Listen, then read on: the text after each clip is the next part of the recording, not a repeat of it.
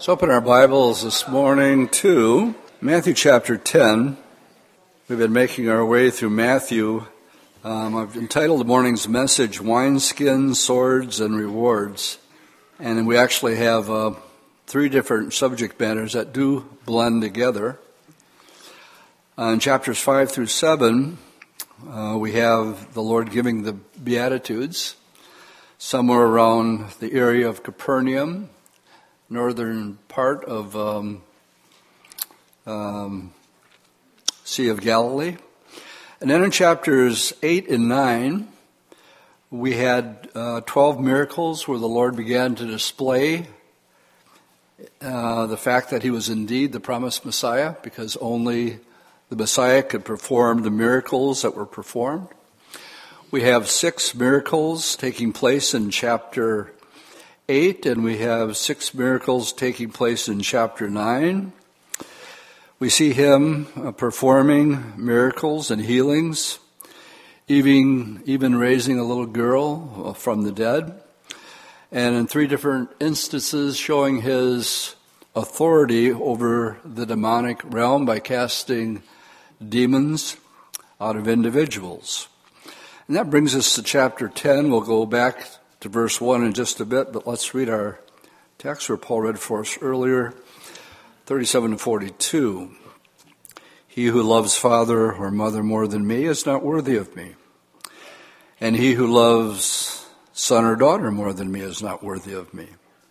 And he who does not take up his cross and follow me is not worthy of me. And he who finds his life will lose it and he who loses his life for my sake will find it. And he who receives you receives me, and he who receives me receives him who sent me. Of course, that would be the Father. And he who receives a prophet in the name of a prophet shall receive a prophet's reward. And he who receives a righteous man in the name of a righteous man shall receive a righteous man's reward. And whoever gives one of these little ones a cup of cold water in the name of a disciple, assuredly I say to you, he shall in no means lose his reward. Let's go back to um, chapter 10 because uh, the first four verses here, the miracles that Jesus performed in chapters 8 and 9, he is now for the first time going to call 12 men. And he's going to empower them uh, with the same power that he demonstrated in chapters 8 and 9. And we have their names given to us here, and I'm going to read them. But what I want to point out, and we're going to do, even before we get into our main part of the study this morning, I'm going to do a little rabbit trail. And I want to talk about the gift of being an apostle. Because we're going to read in verse 2 that they go from being called disciples to apostles. So let's pick it up in verse 1, chapter 10. And when he had called his twelve disciples to him, he gave them power over unclean spirits to cast them out and to heal all kinds of sicknesses, all kinds of diseases. And now the names of the twelve apostles, the first was Simon, who was called Peter, Andrew his brother, James, the son of Zebedee, and John his brother, Philip and Bartholomew and Thomas and Matthew, the tax collector. Matthew's called Levi. James, the son of Alphaeus, and Lebbaeus, whose surname was Thaddeus. Simon the Canaanite and Judas Iscariot, who would betray him. So, two things I'll point out here. He's calling them, they're named. Um, we know later Judas is going to betray him. And the Lord said concerning Judas Iscariot, it would have been better that that man had never been born. And he is replaced uh, by Paul, and we know that because there's only 12 apostles. And I get that reference uh, in, when Paul writes his epistles, he says, Paul, an apostle. That's how he starts it out. So obviously, when Judas was down to 11, the Lord's choice, even though it was the disciples' choice, the Lord's choice was the Apostle Paul. Now, I believe there are only 12 apostles.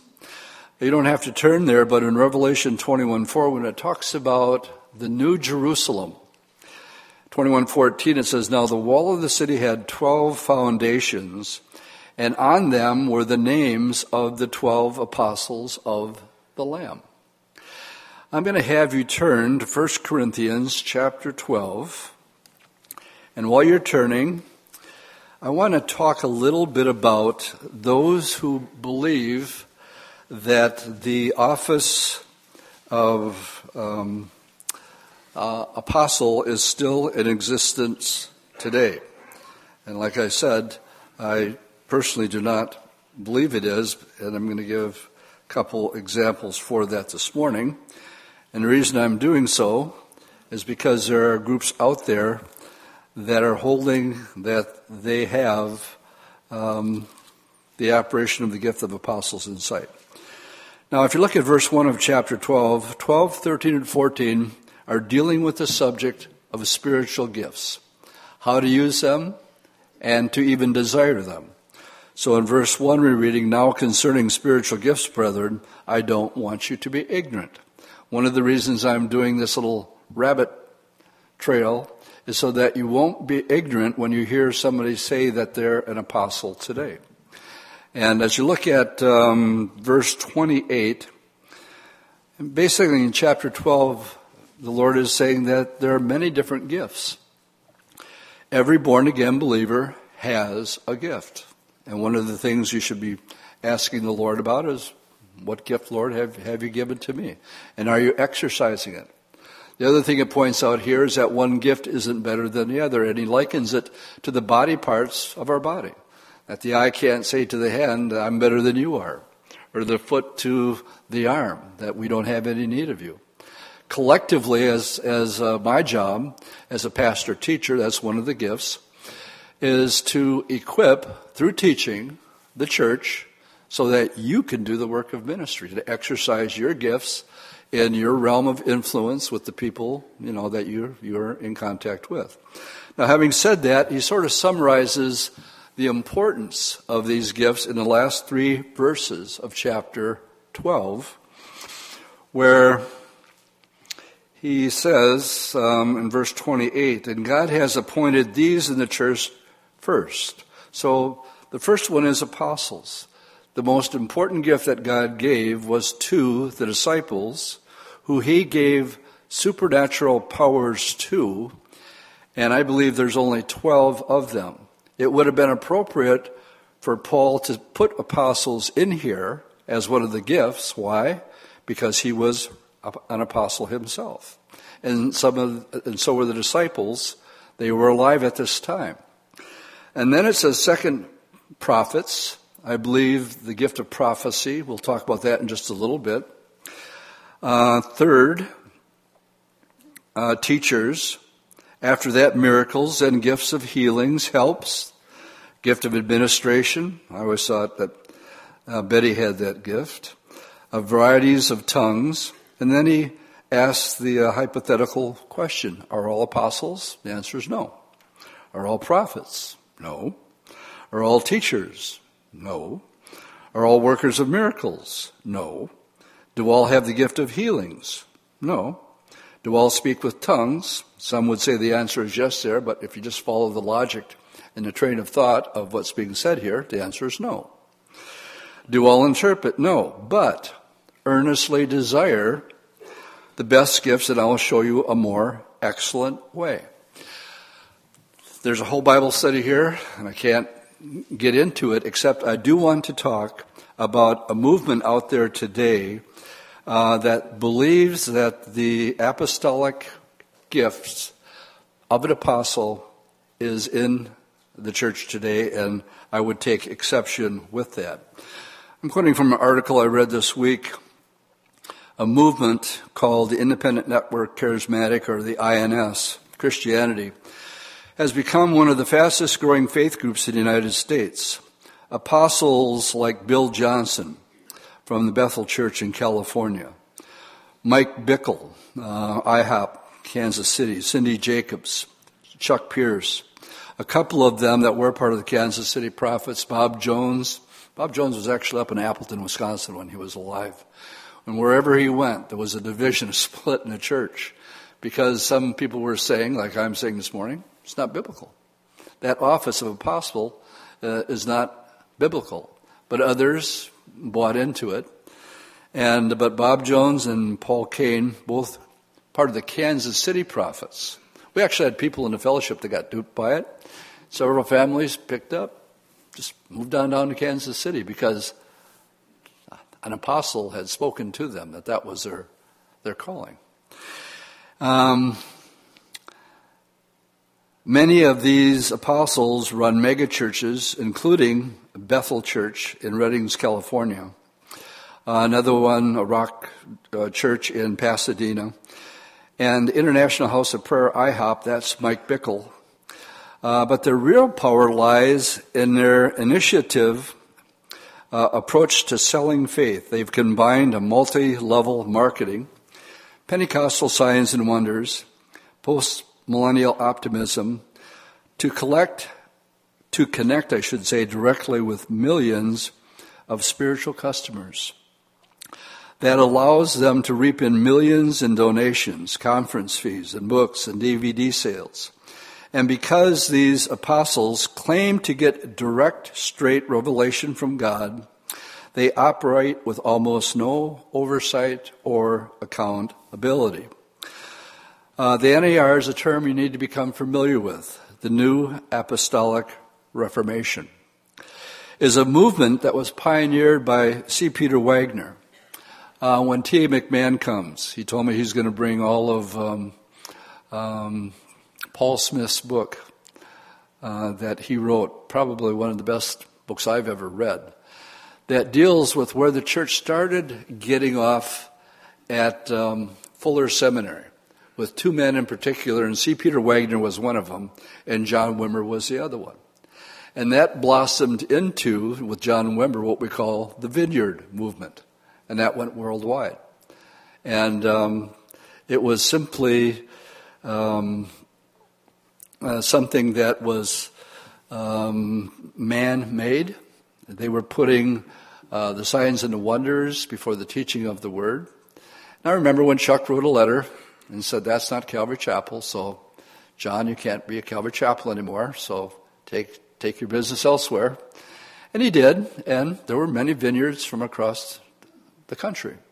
But what Paul does so well in his book, The New Evangelicalism, and and um, as he traces where it began with these two guys, and he brings it to a logical conclusion right up to the rapture of the church.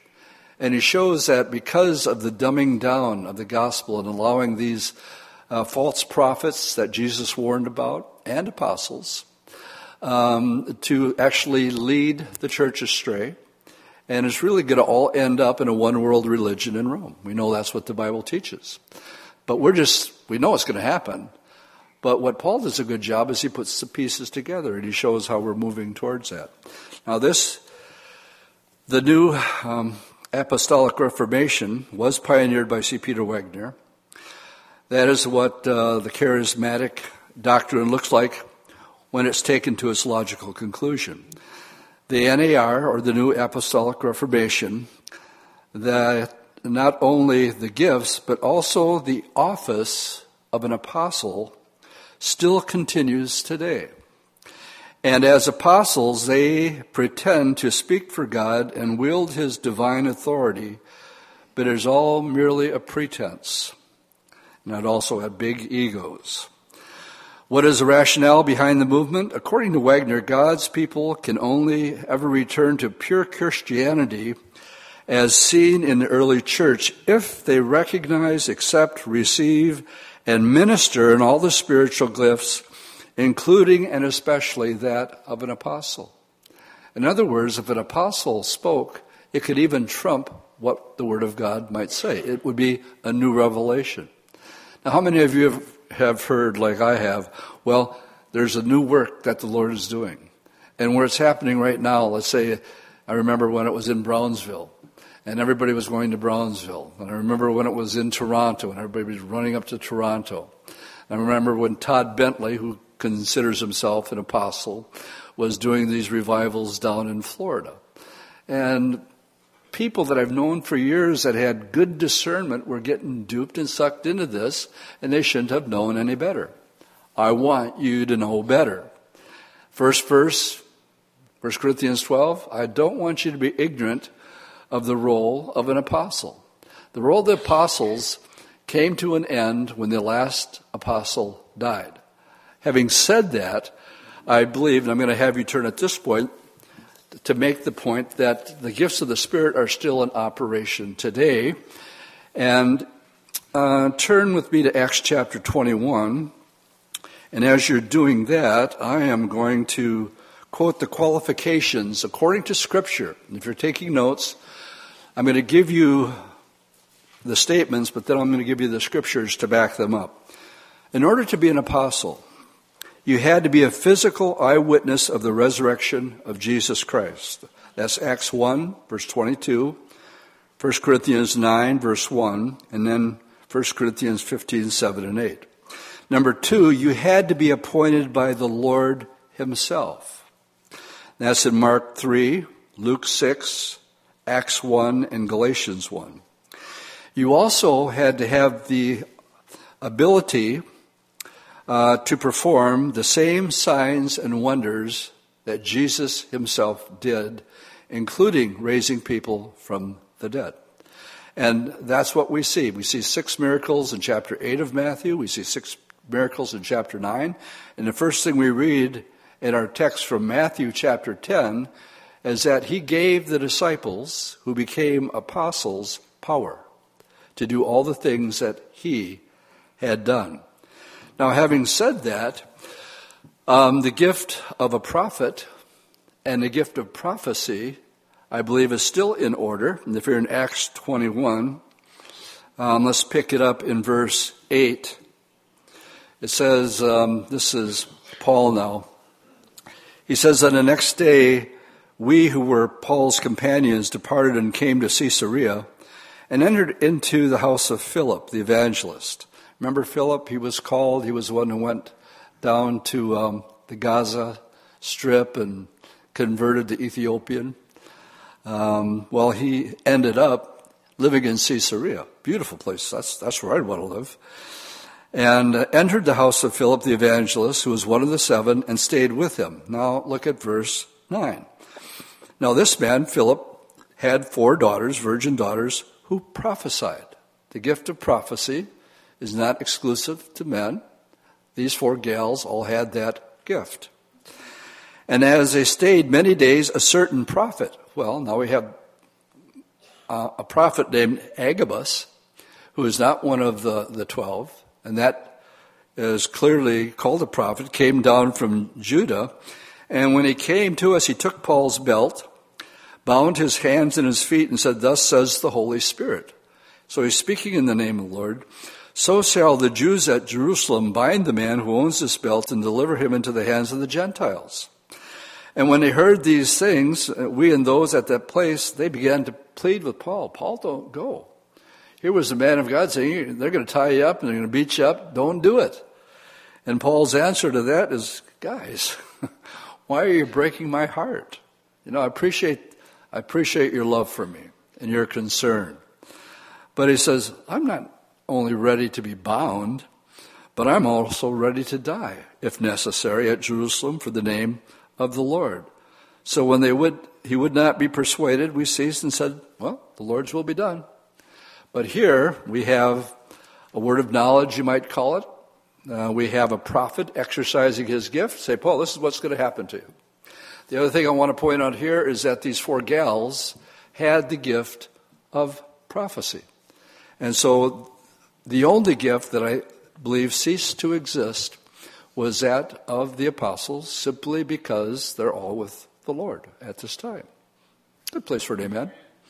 Okay, so that was a that was even before I wanted to deal with this a little bit, um, but now we'll get into our study. This morning I would like to uh, look at three examples from Matthew. Like I said, I've, I've called this wineskin, swords, and rewards. Let's go back to Matthew chapter 9 and look at at the wineskins. It deals a little bit with the topic of fasting in chapter 9, verses 14 and 15, but it lays the foundation for the teaching of the wineskins that Jesus is going to give. So in chapter uh, 9, verses 14 and 15, let's read those first. Then the disciples of John came to him, saying, Why do we and the Pharisees fast often, but your disciples don't fast? And Jesus said to them, uh, Can the friends of the bridegroom mourn as long as the bridegroom is with them? But the day will come when the bridegroom will be taken away from them, and then they will fast.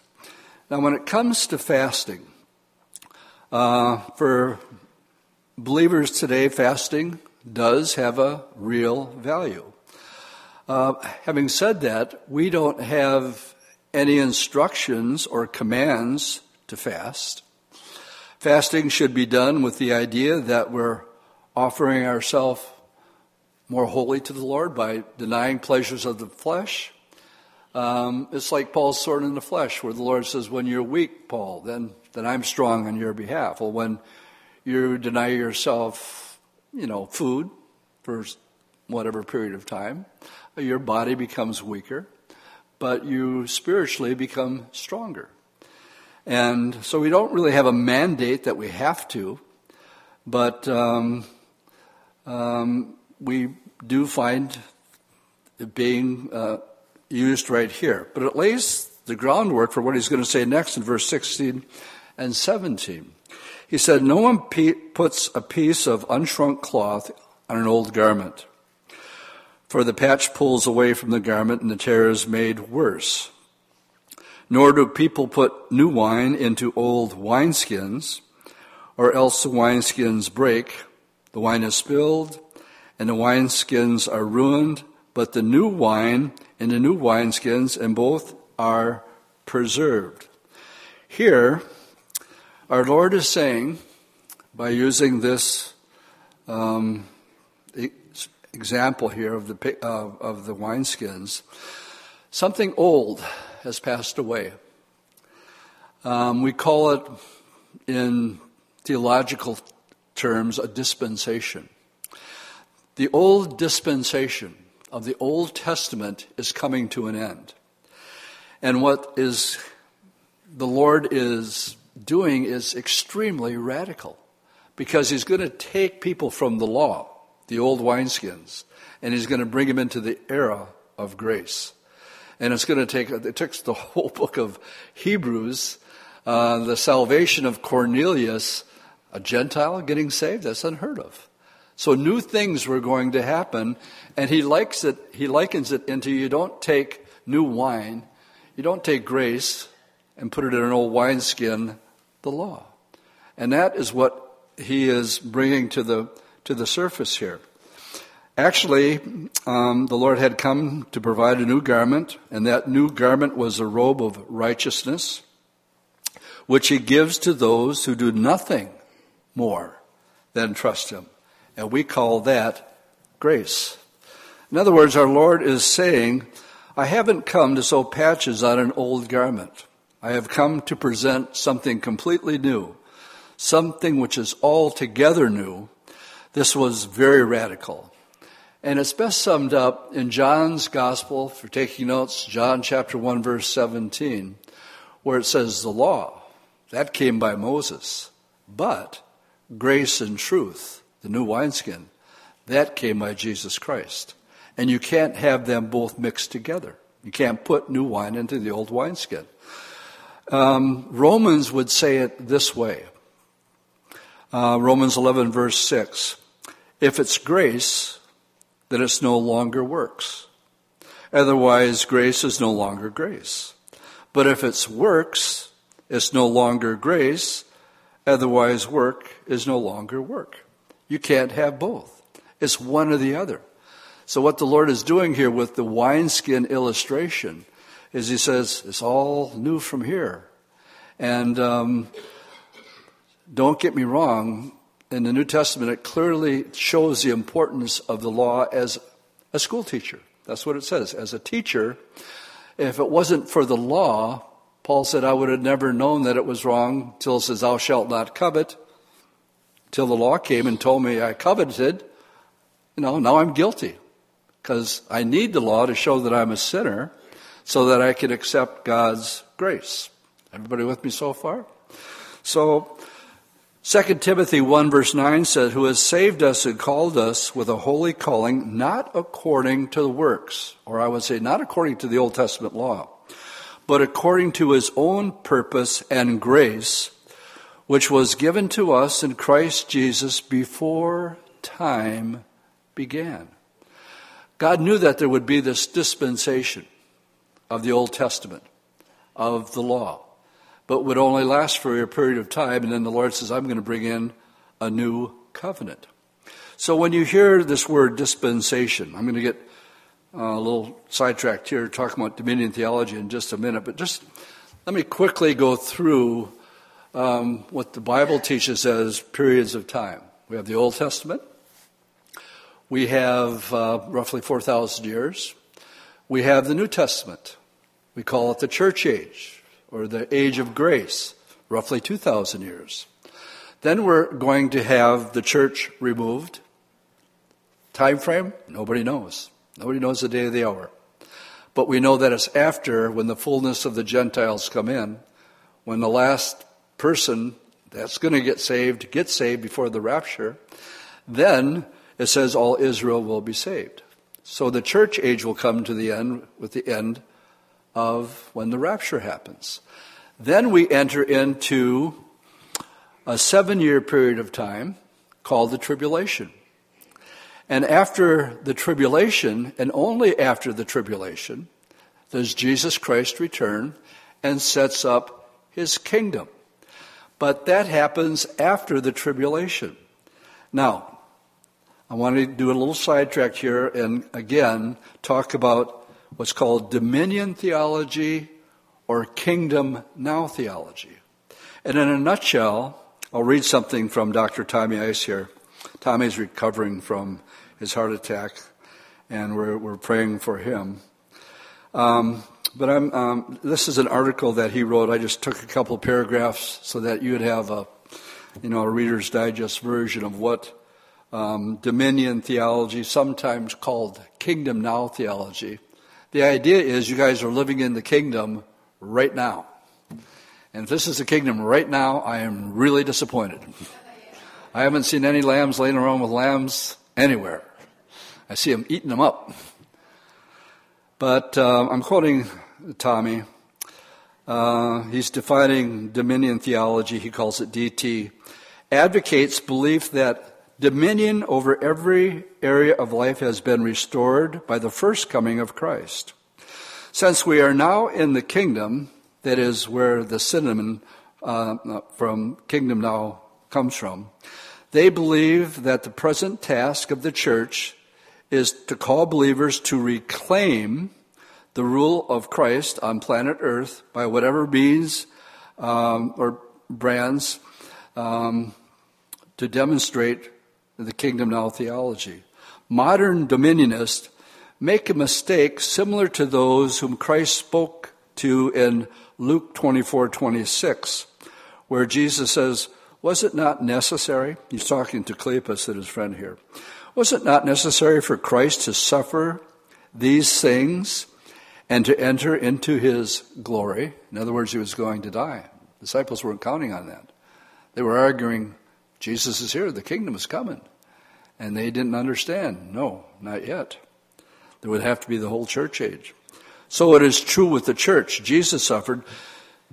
She must first, talking about us, the church now, suffer. Also humiliation during this age. And then she, the church, will be exalted and exercise dominion after the return of Jesus and his kingdom the key verse that a dominionist will use, and to me, you know, logic and common sense goes, you got to be kidding me. You think this is the kingdom? You know, I just, I, before I came down, I was just checking my emails, and there was another shooting with some kid who just went into a, um, a restaurant and killed four people. And that was just today. Now we're just seeing this escalating. And um, you know, the kingdom is a time of righteousness and peace where the Lord Himself is going to be ruling, it says, with a rod of iron. And so common sense gang just tells us, ain't here yet. Good place for it, amen. this is not it. And yet there are those who hold to that belief. Uh, they get their main verse in Genesis 1:28 again if you're taking notes.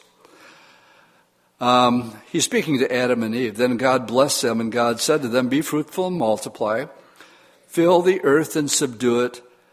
Here's Tay McMahon's favorite verse and have dominion over fish. Because he likes to be a fisherman. Of the sea, over the birds of the air, and over every living thing that moves on the earth. Well, he's talking about the animal kingdom. And it was not meant to be applied to take this verse out of context and apply it that uh, we have to evangelize the world and make it a better place so that Jesus can come back and take dominion. And so hopefully now you know when someone says dominion theology or kingdom now theology, you know what they're talking about. All right, that's dealing with the wineskins. Something old passed away, and now we have grace and truth. Let's go on to swords. Wineskins first, now swords. Let's go to chapter 10, verse of not Matthew. Let's look at verse 16. Oh, we'll just, I can't read all this, so I just was selective through 26. He's giving instructions to his disciples. He's sending them out, but now he's actually telling them um, what they're in for. And he says in verse 16, he says, Behold, I'm going to send you out as sheep in the midst of wolves. Therefore be wise as serpents and harmless as doves. But beware of men, for they will deliver you up to council and scourge you in the synagogue. And you will be brought before governors and kings for my sake as a testimony to them and also to the Gentiles. But when they deliver you, do not worry about what you would speak, for it will be given to you in that hour what you will speak. For it is not you who speaks, but the Spirit of your Father who speaks in you. Now, brother will deliver up brother, notice, to death. So here's the sword. And a father his child, and children will be raised up and against parents and cause them to be put to death. The sword and you will be hated um, by all of, for my name's sake, but he who endures to the end will be saved. This isn't taught when, when you're preaching the gospel today. They're telling you what a great life you're going to have and your best life now sort of thing. Well, Jesus says just the opposite. He says, if you're going to follow me, you better be careful. You better be wise as serpents, harmless as doves, because people are not going to like you. And might I add, who did I just see that took a stance? Um, oh, Phil. What's Phil with the long beard TV show? Huh? My hearing's going. Everybody knows what I'm talking about.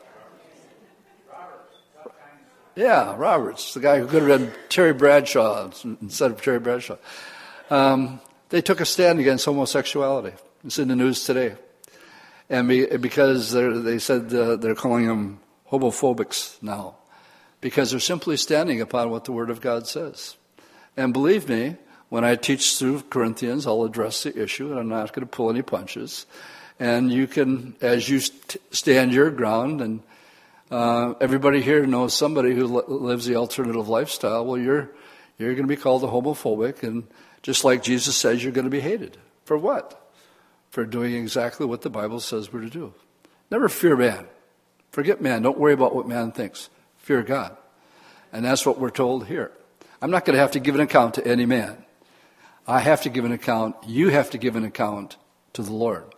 And you better make sure that you're, uh, what you're living is from this book and not what the social trends and, and society changes every other day anyway. So let's go on from here. Uh, verse 22 You'll be hated. That's not very seeker sensitive, Dwight. by all my name's sake, but he who endures to the end will be saved. But when they persecute you, then just go to another. For assuredly I say to you, you will not have gone through the cities of Israel before the Son of Man comes. A disciple is not above his teacher, nor a servant above his master. And it is enough for a disciple that he be like his teacher, and a servant like his master.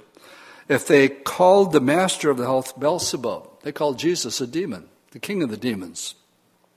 How much more will those of his own household? Therefore, do not fear them, for there is nothing covered that will not be revealed and hidden that will be known. I call this swords um, slash A. Swords B, we need to go down to um, well, let's read verses that uh, were in men's prayer yesterday that, that are verses 31 and 30 and 31. Um, the Lord's love for you. 29. Are, are not two sparrows sold for a copper coin? And not one of them falls to the ground apart from your Father's will. But the very heads of your hairs of your head are all numbered. He knows you that well. Do not fear, therefore, uh, you are more value than many sparrows. And therefore, whoever confesses me before men, I will confess before my Father who is in heaven. And one of the brothers brought this up yesterday in men's prayer just to encourage another uh, brother. And I said, I'm glad you, you uh, brought up that scripture, and I want to confirm it because it's part of my text tomorrow morning. So we're reading it yesterday morning and, and this morning. Whoever denies me before men, him I will deny before my Father who is in heaven. Now, the second sword in John 10, verse 34. Do not think that I have come to bring peace on the earth.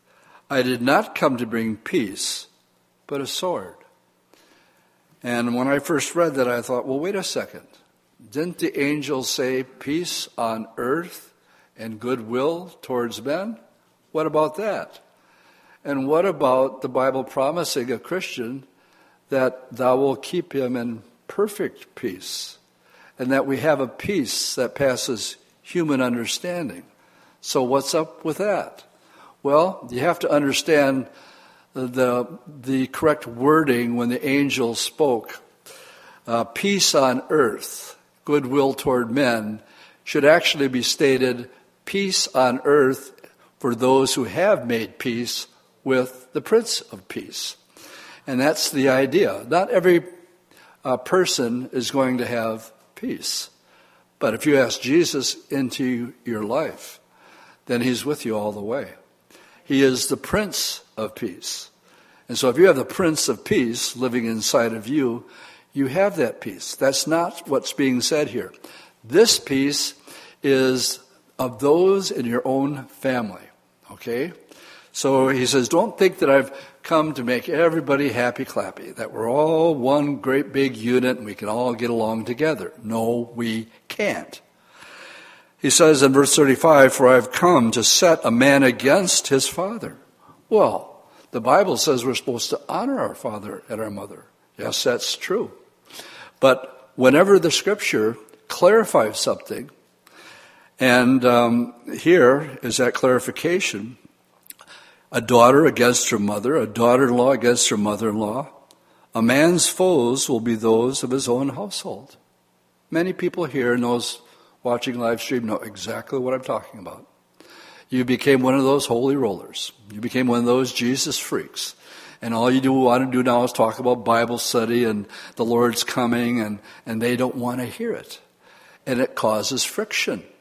And it becomes uncomfortable around Thanksgiving time when you all have to sit around the same table. And are you going to pray? Well, that's going to be awkward. Don't do it because it's going to make them feel awkward. Everybody knows what I'm talking about. But Jesus clearly said it. Don't think I've come to, to make everybody. No, no, just the opposite. The sword. It's going to cause division. Well, division isn't good. Bible says it is. No, Jesus says it is. A man's foes will be those of his own household. And he who loves father or mother more than me is not worthy of me. And he who loves son or daughter more than me is not worthy of me, and he who does not take up his cross and follow me is not worthy of me. Yeah, you love mom and dad. Yes, you love your unsaved family members, but you don't compromise with them. And realize that um, you have to be wise as serpents and harmless as doves because you want them going to heaven and not going to hell. You know, one of the, uh, I know too much about this book. Uh, and when I think about loved ones um, dying in their sins, I can't think about that too long because I know too much about it. And doing a, a, funeral for somebody that's not saved is not one of my more favorite things to do. Because I usually don't talk about the person who's deceased, I want to talk to the living. Uh, while we have that time where they're actually maybe contemplating and thinking about their own mortality. What happens to me? Job's question if a man dies, does he live again? Non believers don't know for sure.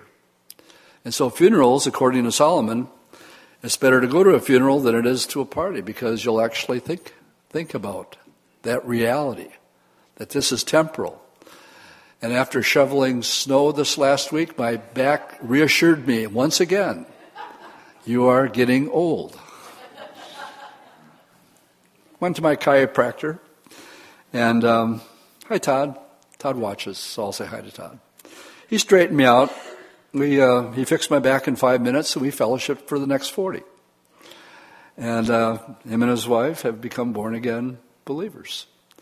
And he wasn't expecting me to say that. I hope I didn't embarrass you, Todd. You'll get over it. Don't worry about it. All right. Not peace, but a sword. It brings us to our last topic rewards. Um, verse 41 and 42. It said, He who receives a prophet in the name of a prophet shall receive a prophet's reward. And he who receives a righteous man in the name of a righteous man shall receive a righteous man's reward. And whoever gives one of these little ones a cup of water in the name of a disciple. Now, in the other Gospels, Jesus says, in my name. So, um, but the point is, I say, he shall in no wise lose his reward. Even in little things that you do for your neighbors. Maybe you help them out with, with uh, the snow or whatever. Any little thing that you do, um, doing it in the Lord's name. Um, let's turn to Luke chapter 19. The disciples themselves wanted their reward because they thought the kingdom was coming and they wanted to, you know, sit at the right and left hand of the Lord when his kingdom was right around the corner as far as they were concerned. We find that here in Luke 19. God bless you. In verse 11, Luke 19, verse 11 says, Now as they heard these things, he spoke another parable, notice, because he was near Jerusalem and because they thought the kingdom of God would appear immediately. So much for dominion theology. The disciples even thought that the kingdom was right around the corner. Therefore, he said, and he gives this parable a certain nobleman went into a far country to receive for himself a kingdom and then return. And so he called ten of his servants, delivered unto them, uh, let's use dollars, ten and said to them, Occupy or do business until I come. But his citizen hated him and sent a delegation after him, saying, We will not have this man rule over us. And so it was that when he returned, having received the kingdom, uh, that has not happened yet, he then commanded these servants to whom he had given the money, or we would actually say these gifts, uh, to be called to him that he might know how much every man had gained by trading. What did you do with your Christian life? What did you do with the gift that I gave you? Well, one, uh, one of the men said, Master, you gave me a dollar, but now I have ten. And the Lord said, Well done, good servant. Because you were faithful in very little, have authority over ten cities. And the second came saying, Master, your dollar has earned five dollars. Likewise, he said, You also over five cities. And another one came. This guy doesn't know the Lord. He said, Here's your dollar. I put it in a handkerchief, for I feared you because I know you're a, you're a mean guy. And um, um, uh, showing that this wicked servant doesn't know the Lord. And so the Lord rebukes him and said, You should have at least put it in the bank so it would have gained interest. But to this one, he says in verse 20, he says, Bring them here, those enemies of mine who did not want me to reign over them. Now we can all identify with this. Um, part of counting the cost to become a Christian is you realize you're not the boss anymore. You have to pray about everything. Isn't that what it says? Acknowledge the Lord in some of your ways? No, in all of your ways. And let's face it, uh, there was a season of time. I wrestled with the Lord over this one. I was free spirit, still am a free spirit. And He set me free. But the fact is, I still have to acknowledge the Lord in all my ways. I'm saying, hey, we're going to um, Israel this November. And then I say, Lord willing. That's the plan, but Lord willing. Oh, we're going to check out the Grand Canyon with Russ Miller next month. Lord willing. So we make plans, but we always preface it, Lord, your will be done. And this man simply didn't want anyone to tell him what he could or could not do. And this is what holds a lot of people back from giving their life to Jesus Christ. I want to live in sin. I don't want to live the Christian life if they'd be straight up and honest about it. I don't want anybody telling me what I can and cannot do. And when we're told that we're to pick up our cross daily, die daily, and follow Him, well, we have here these uh, uh, examples. Notice the disciples thought the kingdom was coming. No. We're to do business until the Lord comes. What does that mean? We are to look for opportunities to exercise our spiritual gifts to bring people into a saving knowledge of Jesus Christ. And um, so we're going to close this morning by looking at one judgment, but there's two different kinds of judgments. In Revelation 20, there's a great white throne judgment. We're not going to look at that one today. That's for those people who wanted to be saved by their works. And it says the books were opened and everyone was judged by their works. I don't want to be judged by my works. I want to be judged by God's grace. Another good place for an amen. But there is a judgment seat that's for Christians. It's called the judgment seat of Christ, and um, where you are going to be rewarded, just like um, these men here uh, will be rewarded that we just read about. Turn to the book of uh, Revelation real quick, chapters 2 and 3, and just show you some of the rewards that the Lord promised these churches. And I'm just going to read seven verses, one from each of the seven churches that Jesus spoke to. The first one is in chapter 2, and um, it is verse 11. This promise, he says, Be faithful and tend unto death, and I'll give you the crown of life.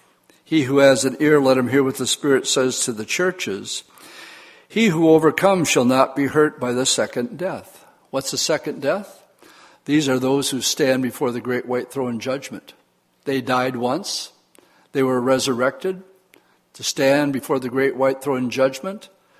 Their names were not put, put in the book of life, and they were cast into outer darkness in hell. And then it says, This is the second death. So, what's one of the promises for us? You don't have to worry about it. The second death does not involve you. It's one of the promises. The next one is verse 17 to the church of Pergamos. He who has an ear to hear, let him hear what the Spirit says to the churches. To him who overcomes. What does overcome mean? It means don't give up. It means just keep the faith. Believe in the gospel your entire life, cling to it, hold to it, and don't deny it. What did we read earlier?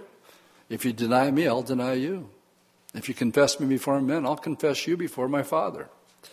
What is an overcomer? One who continually will not compromise, no matter what condition or direction society is going in, we stay the course on that narrow road. Another good place for an amen. He says to this one, to him who overcomes, I will give some of the hidden manna to eat. And I will give him a white stone, and on his stone a new name written, which no one knows except him who receives it. I'd love to get sidetracked here. I don't have the time.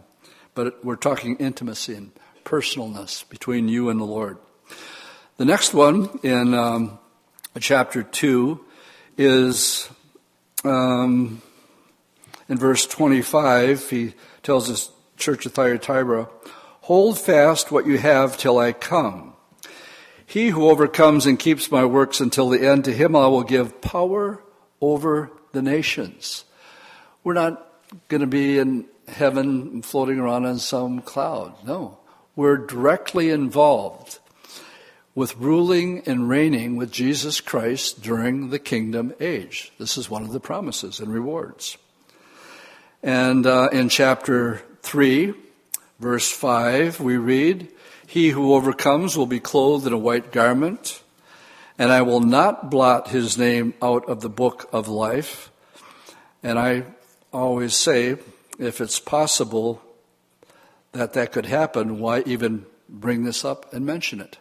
I'll let you think about that by yourself. But I will confess his name before my Father and before his angels. The church of Philadelphia, he says in verse 12, he who overcomes, I will make him a pillar in the temple of my God, and he will go out no more, and I will write on him the name of my God and the name of the city of my God, the New Jerusalem, which comes down from heaven, from God. And I will write on him my new name. And the last promise is in verse 21.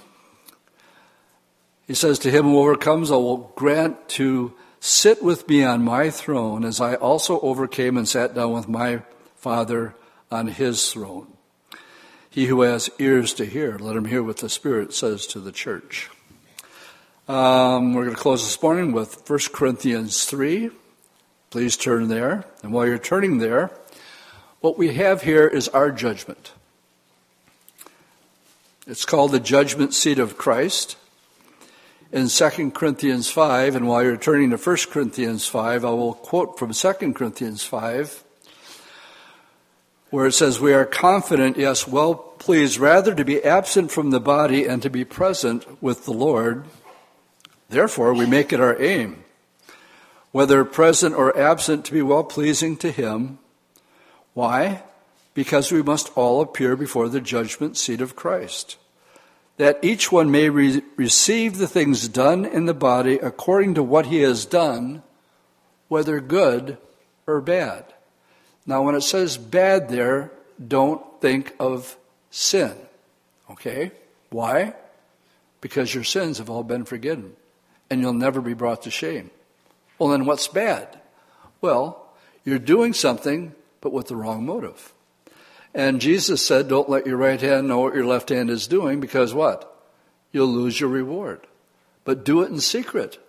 And that way, your Heavenly Father, who sees in secret, will reward you openly.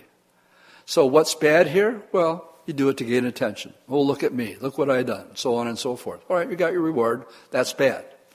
So when it says in 2 Corinthians 5, the things that are judged at the judgment seat of Christ, whether good or bad, well, what was your motive? Did you have a good motive for doing it? Or did you have a bad motive for doing it? Did you want to be seen by men? Or did you do it because you were, as Paul says, the love of Christ constrains me to do what I do? I do it because I love Jesus. I want people to know the Jesus that I know. No agenda. Not looking for anything other than to be able to give freely what the Lord has freely given to me. Now, in 1 Corinthians 3, we have Paul teaching about what's called the judgment seat of Christ. And let's read verses 11 uh, through 15 here. Paul says, No other foundation can anyone lay than that which is laid, which is Jesus Christ. If anyone builds on this foundation gold, silver, precious stones, wood, hay, or straw, each one's work will become manifested, and the day will declare it, because it will be revealed by fire, and the fire will test each one's work of what sort it is. Now, if anyone's work which he has built on endures, he will receive a reward. If anyone's work is burned, he will suffer loss, but he himself will be saved. See, it's not, the issue isn't salvation. Uh, yet so as through fire. So what we have here, I'm going to quote from uh, Dr. Lehman Strauss, the meaning of the judgment seat is called actually the Bema seat judgment. The Greek word bema, translated judgment seat in the King James, was a familiar term to the people of Paul's day. Dr. Lehman Strauss writes, in the large Olympic arenas, there was an elevated seat on which the judge of the contestant sat.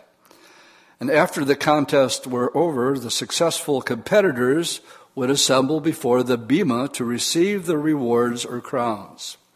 The Bema was not a judi- judicial bench where someone was condemned.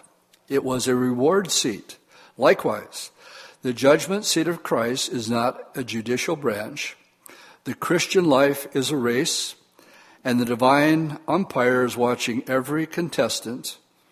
And after the church has run her course, he will gather every member before the Bema for the purpose of examining each one and giving the proper reward to each. So in 1 Corinthians 3, these verses, from these verses, it's apparent that God classifies the works of believers into the following six areas gold, silver, precious stones, and then wood, hay, and stubble. There have been much speculation about the kinds of work uh, down here that will constitute gold or silver up there. But it seems more appropriate to note that these six objects can be readily placed into two separate categories. Number one, those indestructible and worthy objects which will survive and thrive in the fires. These are the gold, silver, and precious stones. Those destructible and worthless objects will be totally consumed in the fire. These are the wood, hay, and stubble. Though it's difficult to know just what goes to make up the, the golden works or the stubble work, we are nevertheless informed of a certain general areas which God is particularly interested. I'll just give you two. We'll begin to wind up. Number one, how we treat our fellow believers. Hebrews 6:10 says, "For God is not unrighteous to forget your work and your labor of love, which you have shown towards his name, in that you have ministered to the saints and you do minister. And then in Matthew 10, which is a part of our text this morning, we read, He that receives a prophet in the name of a prophet will receive a prophet's reward. And he that receives a righteous man in the name of a righteous man shall receive a righteous man's reward.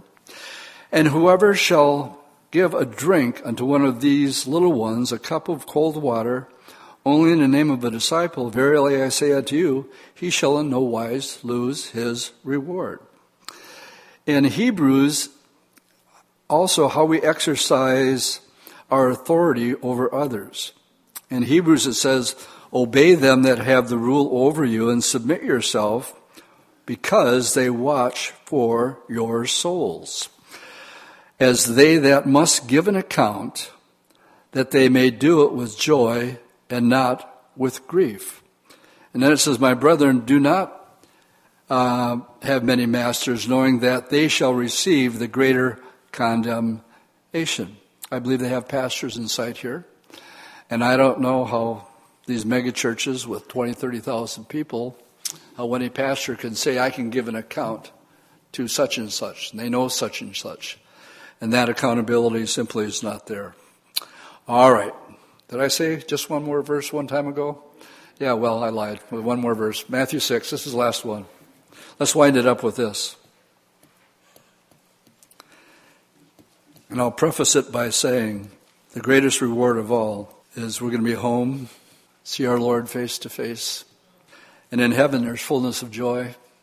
No more sorrow, no more pain, no more death. And so, if that be the case, and all the stuff here that we deem so important is nothing more than wood, hay, and stubble, it's all going to burn. And you can't take nothing with you. Now, if that's really the case, then this would be a good verse to close with Matthew 6, verse 19. Do not lay up for yourself treasures on earth, where moth and rust destroy and thieves break in and steal. But lay up for yourselves treasures in heaven, where neither moth nor rust destroy, where neither thieves break in and steal. And then it's a matter of the heart, for where your treasure is, there will your heart be also. Wineskins, swords, and rewards. As we make our way through Matthew, we're finding it very instructive and very practical. And it also keeps us pointed true north in a world that is very much confused and very much going down the tubes. We stay on the straight and narrow and follow the Lord's simple teaching here, and we won't have to worry about a thing. Amen? Let's stand and we'll pray. Lord, I thank you for your word this morning. As we continue in Matthew, we pray that you would go before us and uh, instruct us in your word. Thank you how practical your word is in teaching us, Lord, the right from the wrong, and it gives us discernment. Lord, this morning as we learned just the issue of apostles, they claim to be apostles today, it contradicts what your word clearly teaches. So we're grateful for the instruction, and we give you all the praise in Jesus' name. Amen.